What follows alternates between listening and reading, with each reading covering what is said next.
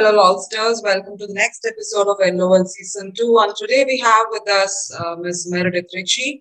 Uh, and uh, we're so happy to have her here because uh, the second season, since the start, has been a season of international contacts, international authors, and we have been blessed to, you know, find uh, connects from all over the world for you, the aspiring authors, to get more knowledge and to get a wider perspective of writing and creativity. I would request Ms. Jayanti to, you know, give a formal bio of Ms. Meredith. Meredith Ritchie has had made a career in uh, business communications and, uh, you know, wrote her first novel as a cure for acute empty nest syndrome, she says.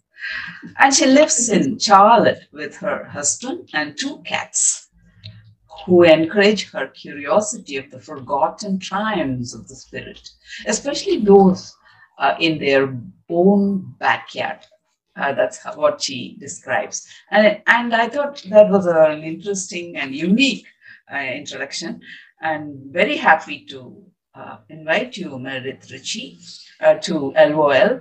And uh, interestingly, we have an, another historical fiction writer, and um, we are going to have a fantastic, memorable time talking to you. Um, uh, welcome. So, uh, Danya, maybe you want to start. Yeah. Um, Ms. Ritchie, we wanted to know about how we go about researching for the historical fiction because there might be uh, times when we have to research from, uh, you know, the history books or go online and research. But sometimes like all of us know history is still fiction. It depends the person who wrote it. How do you you know go about and find out if the historic historical uh, research they're doing is authentic? Or how many sources do you usually look into before you finalize on this is right this is this is the most authentic source?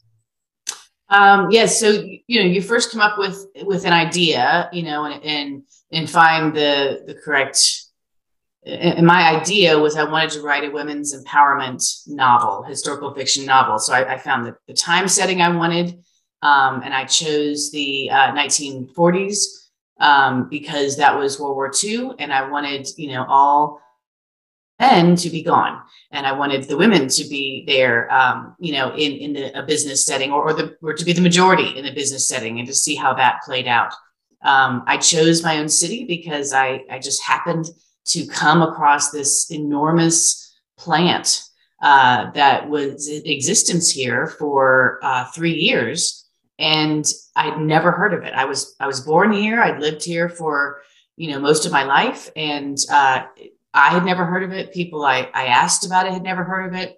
So it seemed like there was this really uh, period of of time where this this this plant was something everyone talked about, everyone knew about, and then the war ended and, and it just disappeared. Uh, and it literally disappeared. It's not even you know there any longer. So um, so I really dug into the existence of something that is no longer in existence, and so I had to go back to uh, newspapers, uh, library. Uh, I actually went to D.C., Washington D.C., um, and and got a researcher card from the National oh. Archives, which was really mm-hmm. fun. Mm-hmm. Uh, and, and so dug into. Uh, there wasn't a, a, lot on this plant, so this plant was one of uh, thousands across the country. The, the the U.S. really put a lot of money, time, and effort into building uh, these in a lot of different cities. So we weren't unusual in that. It was just unusual in its size and its and its um, its uh, safety ratings that it got. So I really started looking at the, the setting first after I picked the time and I picked the topic and what have you. And then I started going, when I went back to Charlotte, I tried to find people who maybe would have worked there. And it was unfortunately so long ago that uh, I couldn't find anybody that had worked there, but I did find uh, people whose mothers had worked there or fathers had worked there. And uh, so I interviewed them uh, and that really helped. And then I went to local historians, and then uh, once I started writing it, really the the the fact check part of it happens throughout because uh, you know with the beta reader process and mm-hmm. the editing process, you know people are constantly looking things up and going oh i don't know if that would happen let's let's find other sources around that time to say would they talk like that would they would they react like that you know so that really was happening throughout the whole four years that i wrote it. So, so the characters come first or the plot comes first uh, in your works? And how do you develop the characters uh, we want to know?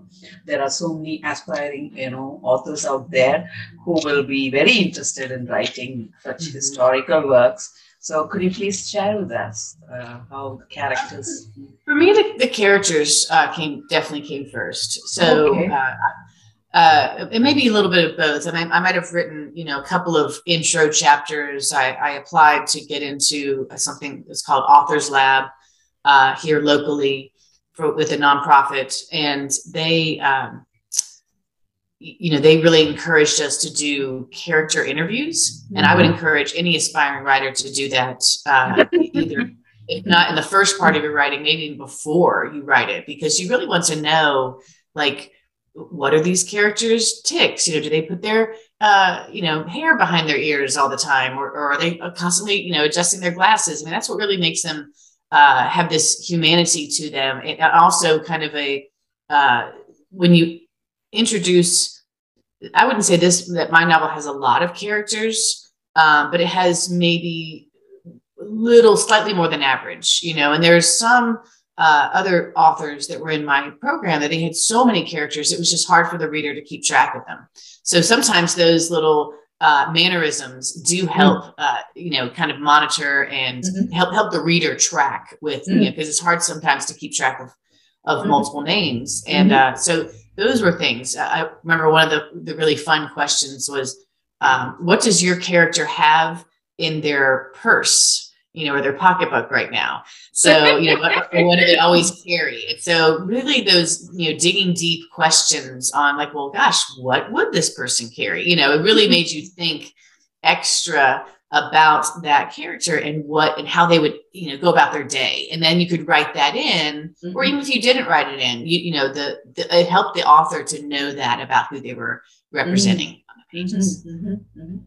so okay uh like like it's written on your website like it's uh, like there's a line from the protagonist that says that the author tells her story through the characters right so what in you triggered that you know like did you have like a you know uh, an underlying uh, you know um, what to say like a like a past or a, or a happening experience which triggered this emotion in you to know about what the uh, what women empowerment meant mm-hmm. during those times, or was there a, like a personal or a professional thing that you went through that triggered this? Mm-hmm. No, that's a great question. Um, yeah, so uh, in 2017, I had a, a, job change, and and I really um, wanted to. It gave me some time to kind of explore, you know, well how how do women lead? And, and I really I, I couldn't answer that question because a lot of the the women that I had known that um, that I had reported to, you know, in my career up to that point, uh, sort of led like men. And I thought, well, that's kind of silly because we're not. And um, so I wanted to kind of explore that. And that, that was my initial uh, hope, you know, was to do that. And I think I did. but then it was getting into, it was kind of the dawn of the Me Too movement. And, and then I, I really mm. kind of dove into that topic and learned some things about myself that I didn't know about and so it's like, I think, you know, re- a reader could really benefit from, you know, knowing that. So I had some of the characters go through, you know, those experiences. I mean, not maybe not directly, but some of the the backstory was definitely represented uh, there from the Me Too movement. So, so anything that I would learn about myself, I would kind of put into uh, mm-hmm. into the book. You know, so those were the kind of things where through the writing process, things morph a little bit. Uh, and then, um, and then Black Lives Matter uh, really came to the forefront with George Floyd here in um, in the U.S. Uh, the murder of George Floyd, and that uh, became my own awakening for how I was both the oppressed and the oppressor. And so that was uh, I put that in into the book because I thought that was it was an important lesson for me and and potentially you know the reader might might feel the same. So that's really when um, the character of Cora who is um, is a black woman and, and, also working at the plant. Um, she really became, uh, and she was always going to be a character. and she was always there. She was one of my character interviews, you know, from the, the very early start. Um, but she really started speaking to me. Interesting. So, how much do you fictionalize? Uh, where do you draw the line, and where are the places that you look for fictioning? You know, fictionalizing and um, do you only set your novel into that period, or are you always uh, doing uh, two threads uh, covering also the contemporary? Uh, how do you uh, do your novel? um, I would like to explore that. Um, oh. And maybe for my next novel, I would love to explore that because I, as a reader, I really love that and I started out as a fan of historical fiction before I ever, you know, became a writer of historical fiction. Um, but because of that, you know, I was always I, I had a, a, career in business communications. I was a really good business writer, um, but I had to learn how to write fiction. I have a tremendous respect for anyone who does the creative writing process because it is very different than business writing. It is very intentional words where business is, you know, the most number of words wins kind of thing. Um, so that I, I, really had to learn, and so I had to narrow down what what I had to learn. And so I, I did sort of simplify it. Like this is going to be a chronological novel written in third person close, and uh, and and and you know because the point of view um, process, just deciding on which point of view you're writing in is a very daunting process to a new writer as well. Mm-hmm. So I, really picked the easiest one to write, and it's mm-hmm. and it's one I kind of because it's kind of like watching a movie with your characters playing mm. out mm-hmm. when, when, you're writing it. Mm-hmm. So that that fit well with how my brain works anyway. So I did that, but I would like to at some point um, write in two different time frames and then show, you know, maybe maybe even showing because I think that history is constantly repeats itself. And so yes. I think it's, it's interesting to see that happen and, and lay that out for the reader and to know that you know everything that happened in the past wasn't always rosy and and everything that's happening today isn't always you know doom and gloom so uh, i think there's there's um, kind of a yin and yang and, and, a thing that we can learn about the past but also about our present you just said uh, it's like watching a movie are you planning to take your work uh, for screen have you tried? I would love it. do, do, you know anybody who call me meredithritchie.com? Yeah. Uh, it's, I, I would love that. I mean, I, have had several people say that, you know, to uh-huh. me. Um, but you know, I, I went with a, a, small press, you know, to, to publish it.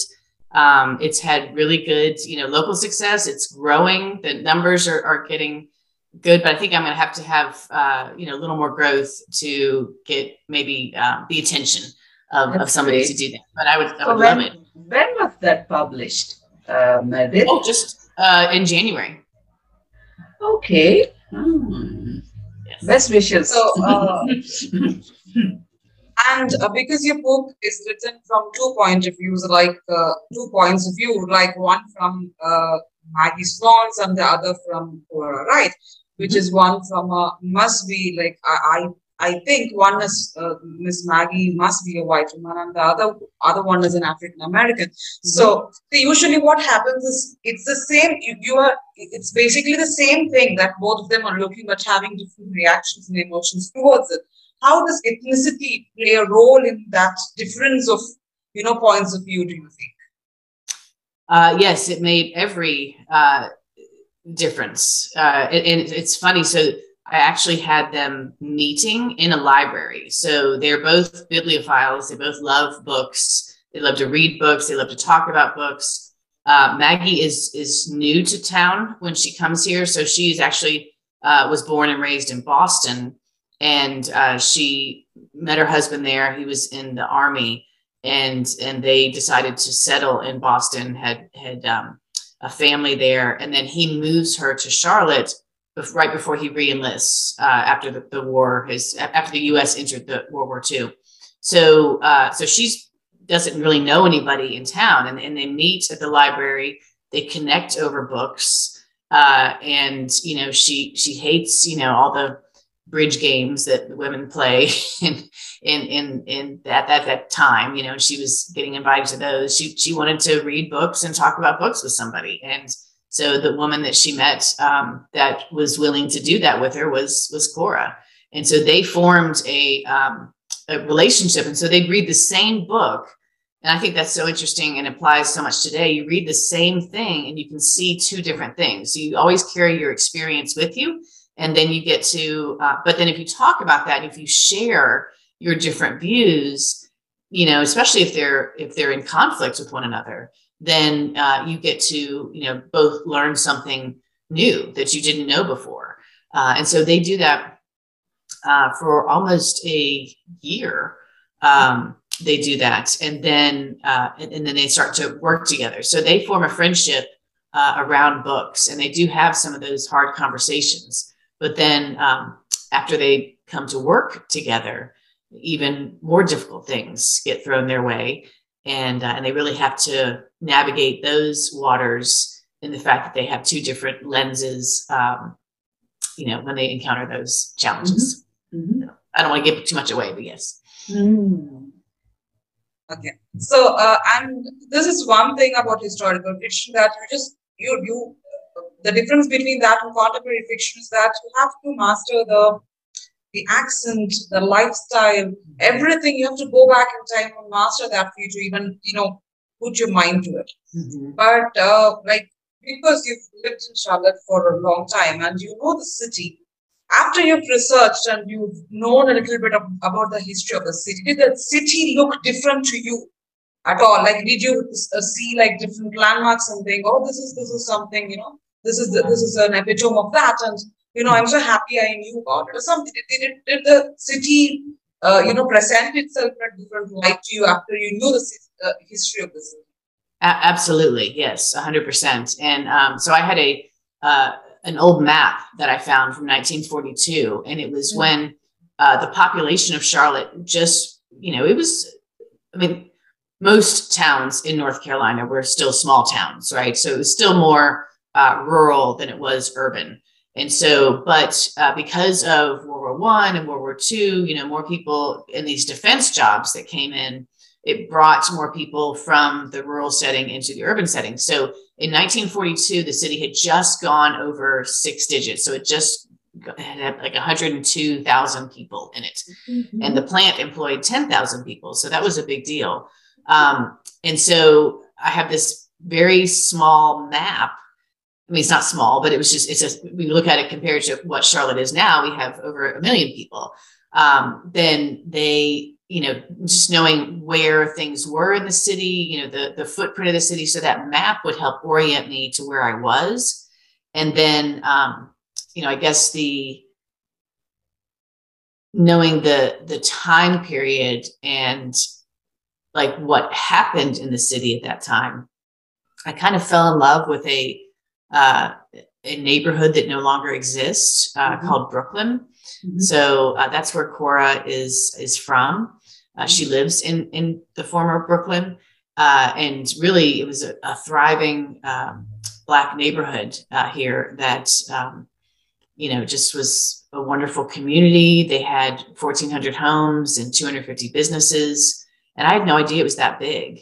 And so once I started really looking I knew I, I kind of knew I wanted Cora to be from Brooklyn, but then when I went in, in, and did the research, I was like, wow, this is completely different than what um, just from passing. Like I'd never really researched it prior, but my assumptions uh, about Brooklyn were, were very incorrect. So I had to correct that uh, in my own self, and then you know, and then represent that community as the thriving community that it was and so and then uh, watching maggie you know look at it for the first time because she would um, she would maggie had a car cora did not. And so she would go and pick her up there uh, occasionally and uh, and, oh. and feel like kind of a fish out of water but it was it was interesting. So and that that neighborhood is no longer here. It was uh, torn down in the 70s through urban renewal. So that was sad What's the time frame of your novel? Oh, uh, 1943 is when it opens, summer of 1943, and then uh, it pretty much closes on the third anniversary of Pearl Harbor, which would have been December of 1944. So really just about a year and a half. And but there is an epilogue that goes into October of 45. Okay. Uh, Meredith, how many pages in print form? It is about 344 pages, I think. Mm. Here it is. Quite Yeah. a big Yeah. one. Yeah. So, and because it has a different defense background, like though war is not in the forefront, it still has like it will still have mentions of the Second World War. Mhm. And because you said you you talk a lot about this this company or industry, you would have had to research a little bit about the labor laws of that time, the Mhm. industrial regulations of that time, and the waste that that particular industry was giving out and the effect it had on the community, and also a little bit about the you know equipment that were used in those wars and what effect that had on the people. So how did this research? I mean, the other, like you said, because you had done the research for character development through people, through analyzing people. But this, you you should have had to go have gone through like a, like like some book. Some books might tell you about this, but how did you get into that? You know, that laws and how what, how did that research go about? Yeah, there unfortunately there weren't so many pictures of the the actual facility that they worked in. Um, but I did talk to several historians who knew what they did, knew maybe how they did it. Um, there was a you know a, a big push for workers. It was called you know every, everything had a poster. That's why it's called poster girls, right? There's a poster for everything. Um, and, and a lot of the little sayings rhymed, you know. So there was a one called "loose lips sink ships," and so they they didn't they weren't supposed to talk about what they did you know outside of that because you didn't know who was a spy and you just didn't know what you didn't know. And so they really um, pushed that on people like we don't talk about it. I think that was how it got to be forgotten because they were so used to not talking about it. Then once the war ended they were just happy to go back. Well somewhat happy you know to go back to the way it was. They were happy the war was over put it that way um, so yeah, so I don't know if that answers your question, but I, I did have to do a lot of digging into what they were building and maybe how they were building it. And some of that I did have to piece together because it wasn't, I mean, there were some newspaper articles on it, and I certainly went from those. Um, but they had two, they built 250 buildings. So it's on 2,200 acres, which is a very large footprint for a plant. Um, and they had over 250 buildings. And I wondered why they built so many buildings. I mean, why not build, you know, a, a larger, you know, one one big one? And it was because uh, they assembled the shells there. So it's about uh, I don't know in meters. I don't know what this is, but about 18 inches long. So it was it was long. Uh, at least as long as my arm, right? uh, is, is the the ammunition they did, and it was about 40 millimeters wide. Um, and they they were shot off of Navy ships, and, uh, and and a lot of times they were shot to to shoot down planes that were coming in, maybe to to harm those ships. and so um, they didn't actually make anything there; they just assembled them. But what they assembled, what they did was they filled these shells with uh, with gunpowder.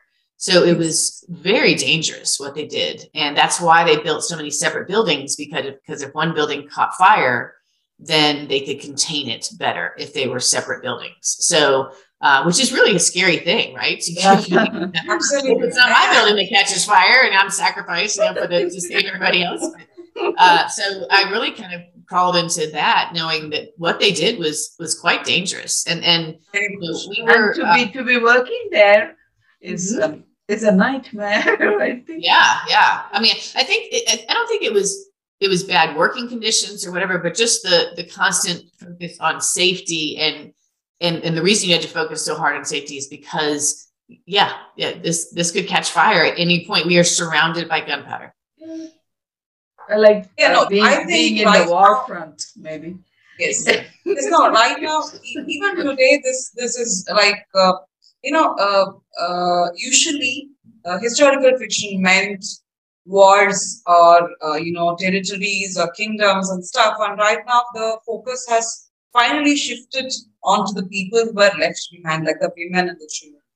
Like uh, none of us even like no books even uh, or any authors or writers even uh, you know thought in that perspective. But right now, at this at, at this juncture, and with Ukraine and Russia going to war, it's become more obvious that the pains of the people in the war is is not any different from the pains of the people at home. So there's no difference between all of them have anxiety. All of them don't know when they're going to be killed. Uh, no one, no one's life is assured.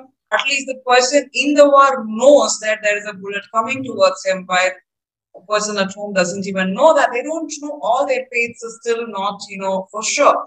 So um, were there, uh, you know, projections of that in your novel? Did you have uh, to write about the that anxiety or the fear of people at home? Mm-hmm.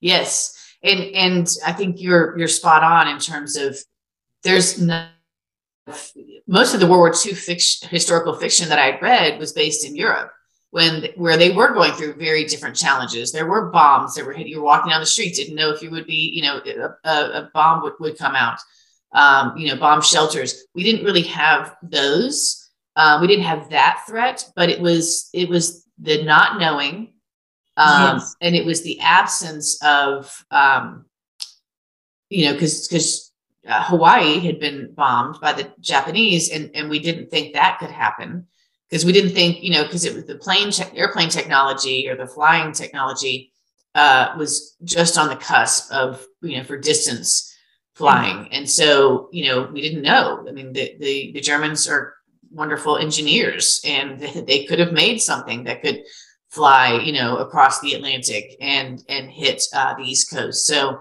you know, we had blackout curtains every night.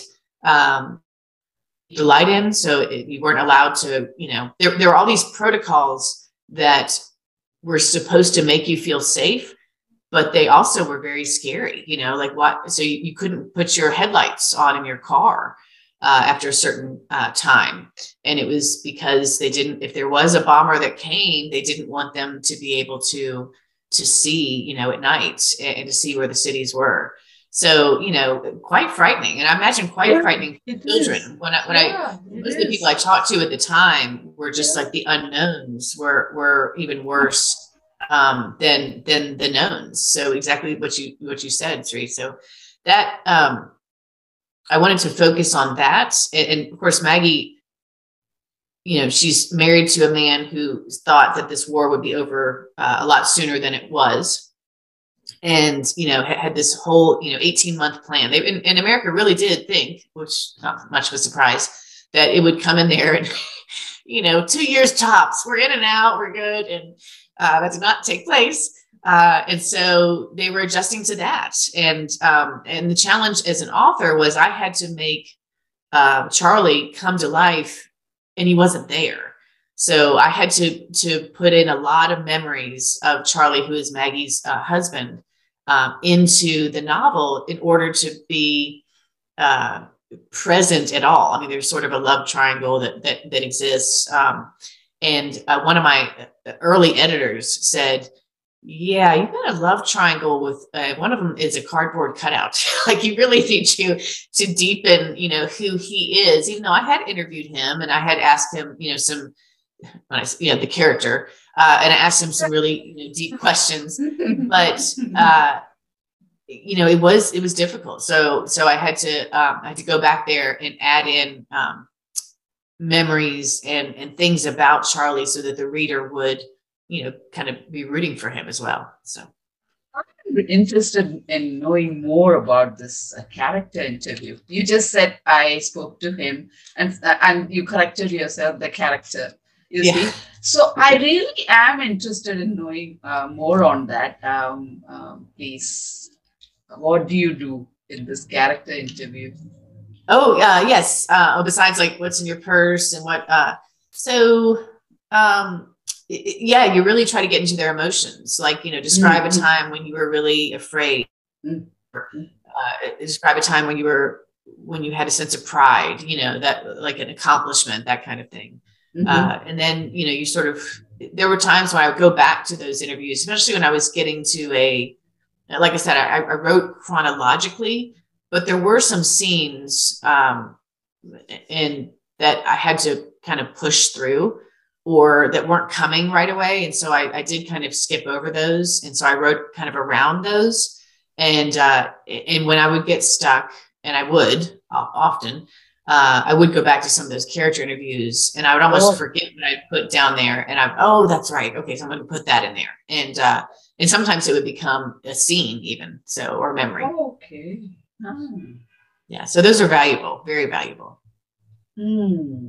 Since you talk with your characters, do you come as Meredith in your novel? It's somewhere in the same name or as a character, as a, an interviewer? Um, yes, yeah. So yeah, some of my own experiences are in there, um, mm-hmm. and it's uh, I probably relate the most um, to Maggie. Um, and and Billy, who's another one of the the white characters. Um, just in my you know understanding of the world and uh, and and what th- they have learned, what they learn in the book, and then what I have learned as well. So that that does come through some. Interesting. And uh, when it comes to historical fiction, we have this limitation of, uh, you know, um, because you cannot fudge the facts, you have to keep the, you know, you have to keep the mm-hmm. facts right. You, you're sometimes your creative uh, freedom is, you know, curtailed by that. Now the facts will stop you from creating a little, like a little bit more than what is necessary, or it'll you you you cannot let your mind run wild like you can for a literary fiction. Mm-hmm. Do you think that aids in the writing, or do you think it's actually a limitation for a historical fiction writer? Um, I felt like it was, and again, this was a new process that I was taking on, right? So for me, it, it kind of was a it was a sense of security. Like I, I had my parameters. I couldn't go beyond that. And so all I had to do was add in the emotion, which I think is what is what makes historical fiction come alive for me because you know I, I was a, a, business major i liked math you know I like numbers. Uh, so i um, I never liked history books very much. You know all apologies to any historians out there but but just the the the content the way they had to write was just too dry. It didn't tell the the story um, behind it. So like uh, to give you an example oh there's a quote that says if, if history was told in the form of story uh, we would never forget it. So yeah, and, and his, history books have to take out the story part. They have to take out the emotion part. They have to take out the the names and the people that we can all relate to because we are named people with emotions. So that's why i love historical fiction is because it adds that back in. Um, but it does it in a certain uh, time frame and, and setting. And I've actually found that kind of comforting, not limiting. How did social media help in promoting your book, or did social media help? Because right now, uh, with the pandemic and all, all our communication, everything, every promotion ever that's been happening in the past three years has been entirely through social media. So, how did that help in promoting your book? Um, you know, I think the the model that I have and my my publisher and I have have decided to go to is sort of a you know like a ripple effect. So because it is you know a, a local story, although I think you know the fact that it's a U.S. based story, it, it will do well um, internationally. I think internationally people are curious about our crazy country and and what. what what would what makes us act like we do sometimes and uh, so I, I think I think that uh, may be of interest, but right now, you know, I'm, I'm, it's you know been two months since I launched it, so um, or we launched it, and so we're really trying to focus on uh, you know getting the local story out there, having it grow sort of organically, having that you know it, it, the the word of mouth you know happen, and then you know the, then the numbers will get big enough so that we are looking at it um, you know potentially, you know, might get more national attention and, and global attention. But you know, like like anything, you know, it's it's it's really hard to go uh, unless you go with a with a major publisher, you know, which I did not. Um, it's really hard to to get that um, marketing push, yeah. yeah, attention. It's just such a crowded market. It really, really is. So I mean, I, I tried uh, some really cool uh, things that did work, uh, not necessarily through social media. You know, I just, um, I don't know, I find social media kind of draining personally. And um, so I just have, I have a, it is. I have to keep a, a, box around that. Like I have to have it, uh, you know, just very certain times of day and I'm not, you know, checking it all the time. And so, you know, I just usually just go in in the early mornings and I have things maybe throughout the week that I plan to post. I'm, I'm trying to do like little snippets of like, if you go to my Instagram page, which is uh, Poster Girls book, uh, you'll see that the tiles are kind of um, alternating between a picture and then a, a like a, a, quote, a passage from the book um, that is of interest. So trying to, to glean interest that way, you know, there's my website. Um, so I'm checking those boxes. You know, I don't know if it's necessarily is, um, you know, getting the the sales. Uh, it, it's hard for me. I don't I don't want to pay attention to all the the sales numbers in terms because it can be very uh, disheartening. Yeah, yeah. daunting. Exactly. Exactly. Yeah. So, uh, have you been doing book readings and library visits then? Yeah. Yes. Yes. I, I, I really, and those, you know, you kind of have as a, as a new uh, published author, you kind of have to pay attention to what feeds you and what drains you. And those kind of discussions, like, you know, talking to actual readers or potential readers, that, you know, energizes me. Like, I love that part of it. And there's and talking to you guys i, I really do love um, talking about the book and uh, and and reaching you know potential readers this way and just talking about my process. And then the, the, the social media is, is a little bit of a drain so yes. You said something about uh, uh, publishers. So, uh, your book was published traditionally, or uh, did you go for self-publishing, hybrid? No, I did a hybrid. Mm-hmm. Yep. Oh, so I, I really wanted to keep with, um, I wanted to keep more of the creative uh, liberties or creative yeah. licensing. Uh, I, I, really am proud of the cover of my book. You see, it's all of my wall, you know, here behind me. Uh, but I might, and I wanted to pick the title. So that was really important to me. And then this, you know, watercolor that is the the poster or the or the cover of the book that is a local artist here so oh. I, I kind of became really stubborn about my own hometown and i was like you know charlotte does have a lot and do i really need to go to new york and, and find an agent or a publisher or what have you um, could i do it here mm-hmm. and so i explored you know did research on those resources and uh, I was becoming very good at research by that point. And so I, I found them, you know, I found the local artist that I wanted to do this watercolor. And that's a local uh, model that she used, you know, to pose for it.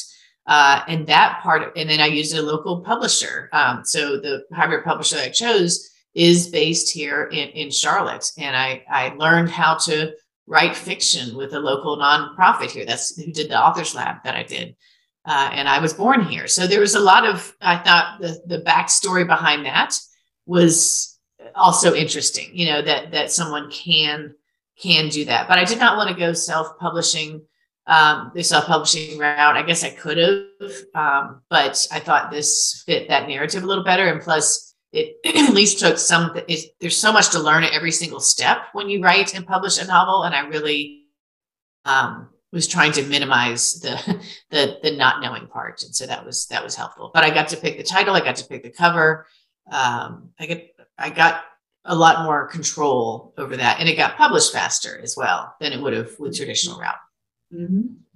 How did the editing process work like how many drafts did you have to go through before you finalized on like this is it a lot of drafts yeah a lot yes uh, that's a great question yeah I, I had no idea how much work the editing process was until I began my own journey with that. So, uh, you know, once you type, I think I, so I, I that class that I took, the, the Authors Lab class, that was all of 2019. And then I probably had it, I don't know, maybe two thirds or three fourths of the way complete or uh, written um, like I did the NaNoWriMo, the November novel writing month. I did that. Um, so I, re- I, wrote a lot in that November of 2019. but I still hadn't typed, you know, like the end on the first manuscript or the first draft. And so I used, um, I kept the same writing coach that I had established even after that class ended in, in 2020 or at the beginning of 2020, and uh, who was who was a wonderful, uh, wonderful coach.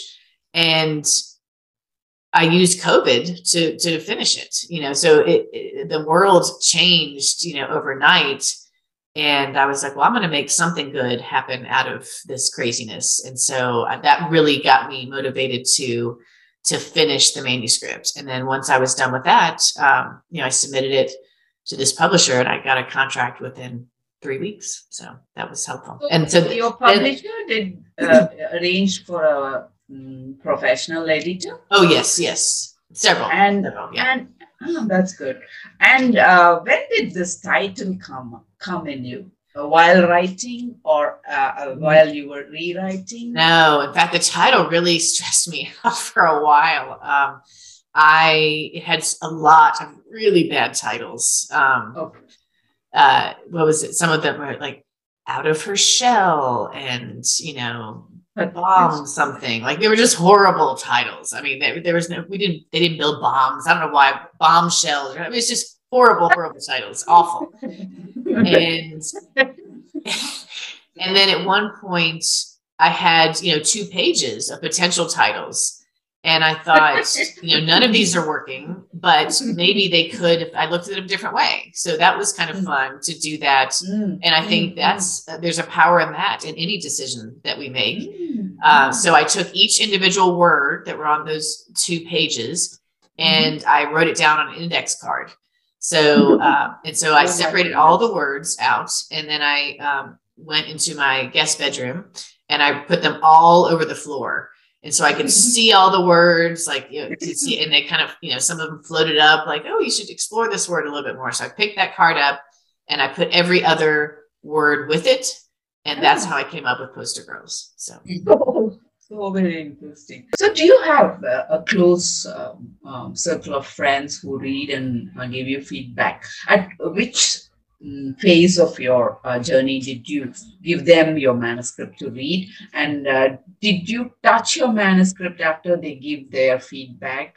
Uh, so, can you share with us that process of your journey? Yes, yes. Um, I mean, beta readers are so important. I had uh, two rounds of beta readers, um, and some were very dear friends who who participated in both rounds, which was very kind of them. That was a lot of time that they gave uh, to me, and I am very appreciative of that. But I think, um, like the first time I, I printed something out, which was you know well before I got the the actually I think both were before I got the publisher, um, and the one was just printed on you know eight and a half by 11 sheet paper you know so it was it was reading it that way. And then i figured out how to, to print out proof copies uh, which was helpful and so uh, it was in more of a kind of a book format and it had one of those horrible titles on it you know and and um, but it was great because they could write notes you know in, in the margins. They could give you know general feedback specific feedback. If i had written a word wrong they could give that kind of feedback. But it was it was really wonderful for character uh, feedback. They would say you know i really i really love this character but i can't see them saying that you know so you know might think about changing that. I don't think that they would say that at that time. You know again i was still getting that Oh, that that that anchoring it into that time or at least what people's perception of that time was. Um some you know a lot of people really got into the history part of it too. They would look up certain things and facts and go oh, is that really true? And oh my gosh it was. And uh, so that helped. Um and then uh, i had a sensitivity reader which was who was probably the the most uh, important so that was you know i would never put something out there before having somebody that you know especially with the with the african american lens uh, to have that was very important to me. So, and everything, every piece of feedback, everything she told me to change, I was like, yep, changing that, changing that, changing that, check it. yeah, that's good. Mm. Uh, so, uh, have you made an ebook or an audiobook of the book yet, or do you have plans of doing that? I do have plans to do it. Um, it is uh, it is still a to do left though. Uh, so now it's out on hard copy, soft copy, and Kindle. you can read it, or the ebook is out there on Amazon. But uh, the audiobook is that's a, a kind of a morphing industry too. So you know you can you can pick just one channel to go with, or you can pick a, a, a provider that would go into all channels, right? And so you really you don't want to limit yourself. And I've actually seen some uh, I don't want to say lawsuits, but I've definitely seen some, you know, talk about because I'm not, I'm not, I'm like I've seen one article on it. Okay, so I'm up set that stage. Um, but that it's really hard to tell sometimes with these subscription based services, it's really hard to tell how much you're making from someone listening to your book. And so I want I want to let some of that dust settle before I really, you know, dive into okay, this is this is the right time to to make an audiobook. So it does seem to be a little bit uh, shifting. Uh, our book was uh, published, printed. Uh, how was it to hold the first copy of your book? And uh, after, I mean, after these months, um, have you had any um, readers who are non known, not known to you? Uh, but uh, through the book, you came to know the reader. And uh, can you share with us that uh, kind of a, an experience in the library or anywhere? Um, yes, so definitely holding the book, you know, for the first time was amazing. I was so in awe of it. It felt like everything everybody tells you it feels like, uh, and it was um, it was surreal. It was a it was a proud moment.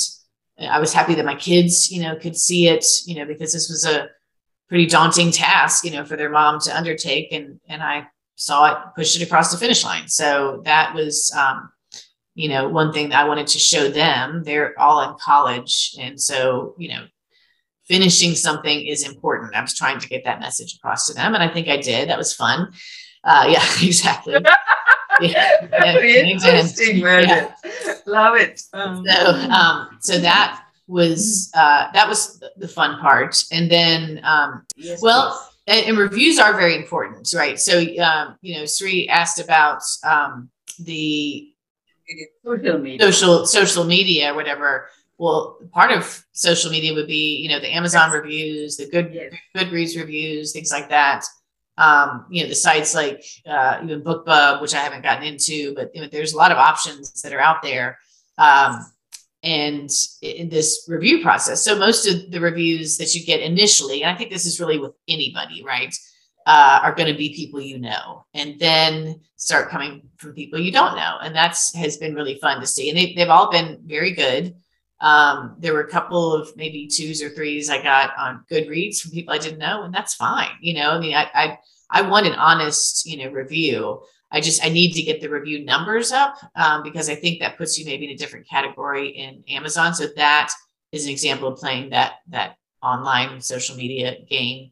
Um, but as far as being in a room with people who've never read it, that is uh, or, or that don't know me that have read it and loved it that has started to happen. So I've been going to these book club and book discussions and presentations that I'm doing, and people are coming with their, you know, their their their their well loved copies, you know, of the book, and they're asking me to sign them, and they're, they're talking about how much they loved it and how much they uh, appreciated it, and that felt good as anyone would expect it to, but it felt even better than I had anticipated. So.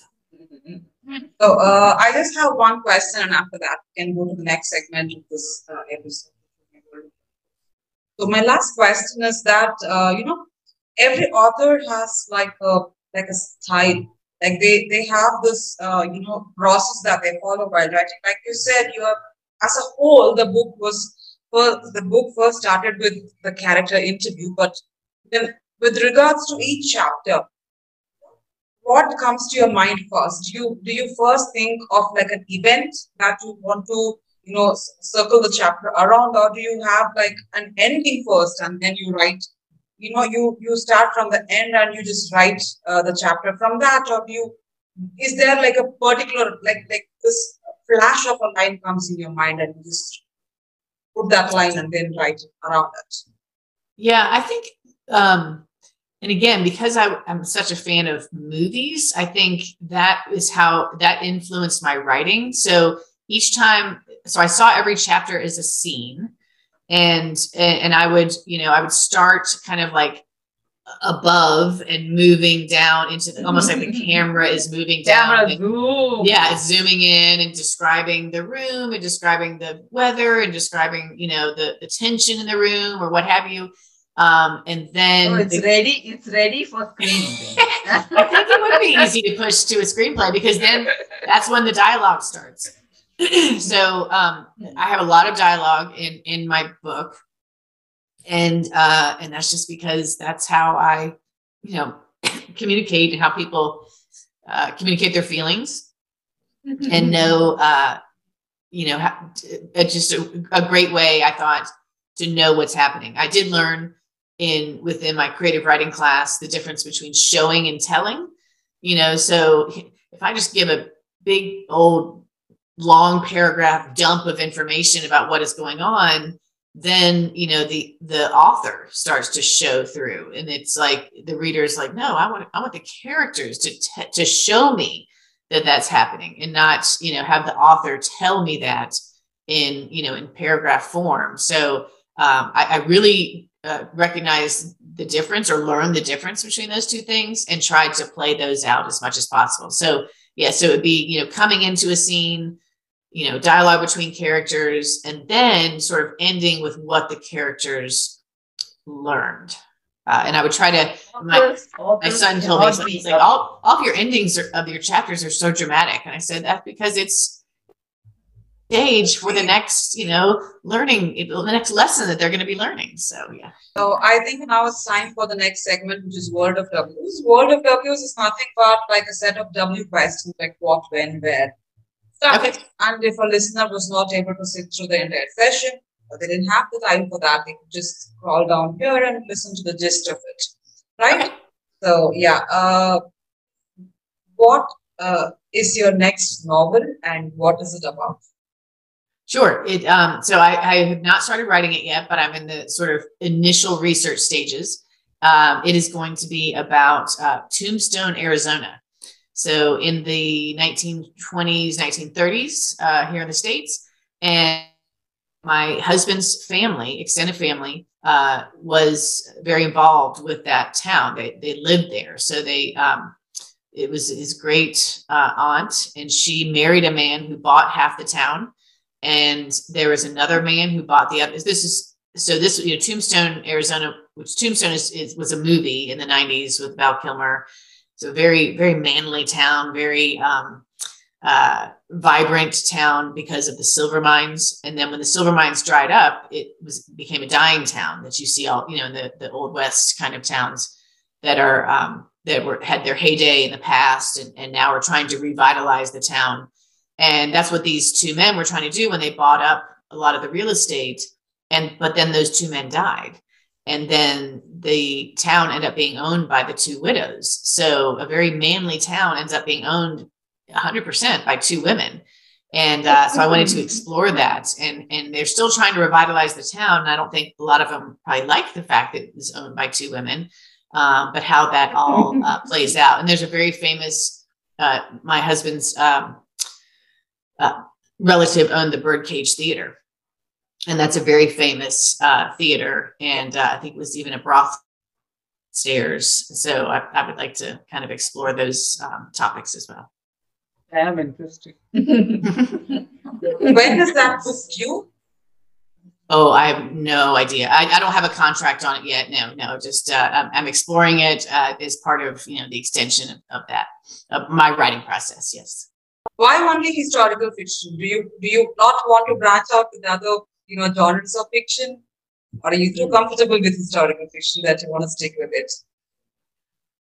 I just love it too much to leave it. I don't know. I I, I really really like it. Although I I would like just as you said, I think at the start of the of the podcast, you know, I would like to branch into braiding a present day narrative with a past to kind of show that. I, I do I do like that part of it. Um, and whether those sets of characters are related, you know, and are are are joined via uh, maybe the same location or the same family, you know, or, or two Yes. different, yeah, exactly, or they're the same age at, at the time that the action's going on.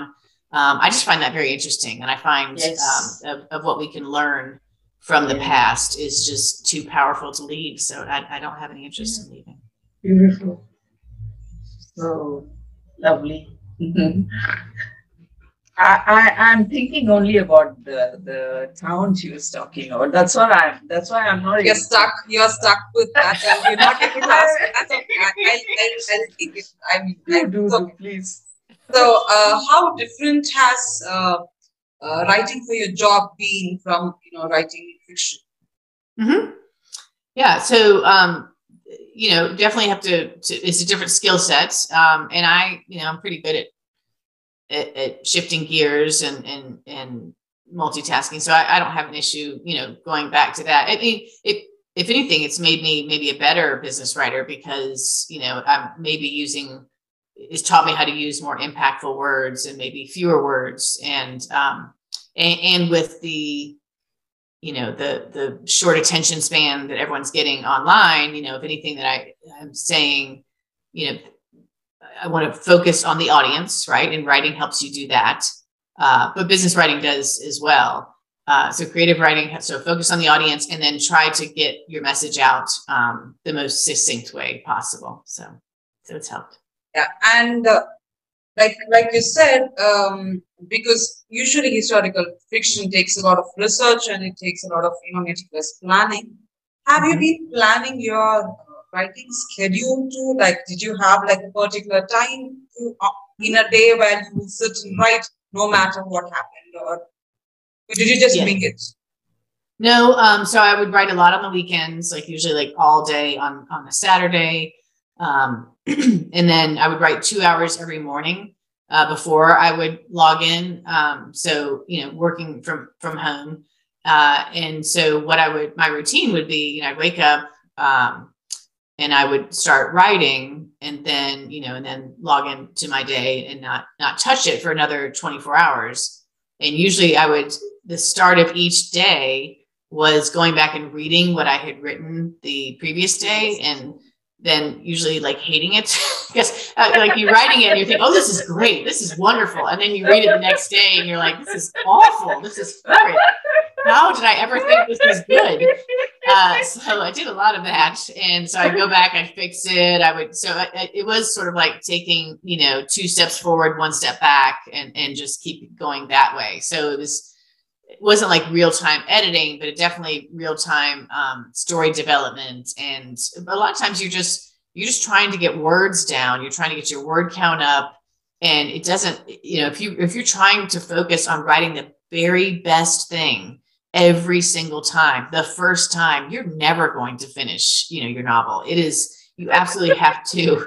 You have to just push through and even write you know, bad stuff, and then you go back and fix it. But the story has to advance. So, You mentioned about uh, your kids in college. Mhm.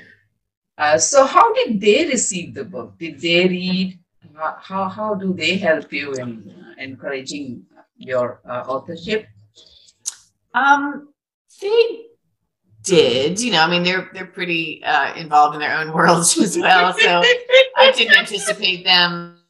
I'm the encourager for them, not the other way around. But they, but they, they I think they, they liked it. You know, they told their friends about it, that kind of thing. Um, but yeah, they, this is just something else that mom is doing that, uh, you know, maybe maybe she'll finish, maybe she won't. They but, didn't uh, read. Didn't did they have read it. Yes, they have read it.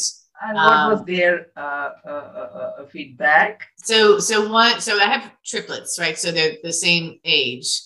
So one of them was one of my early beta readers, and he gave me some really good feedback. But he's more of a writer himself.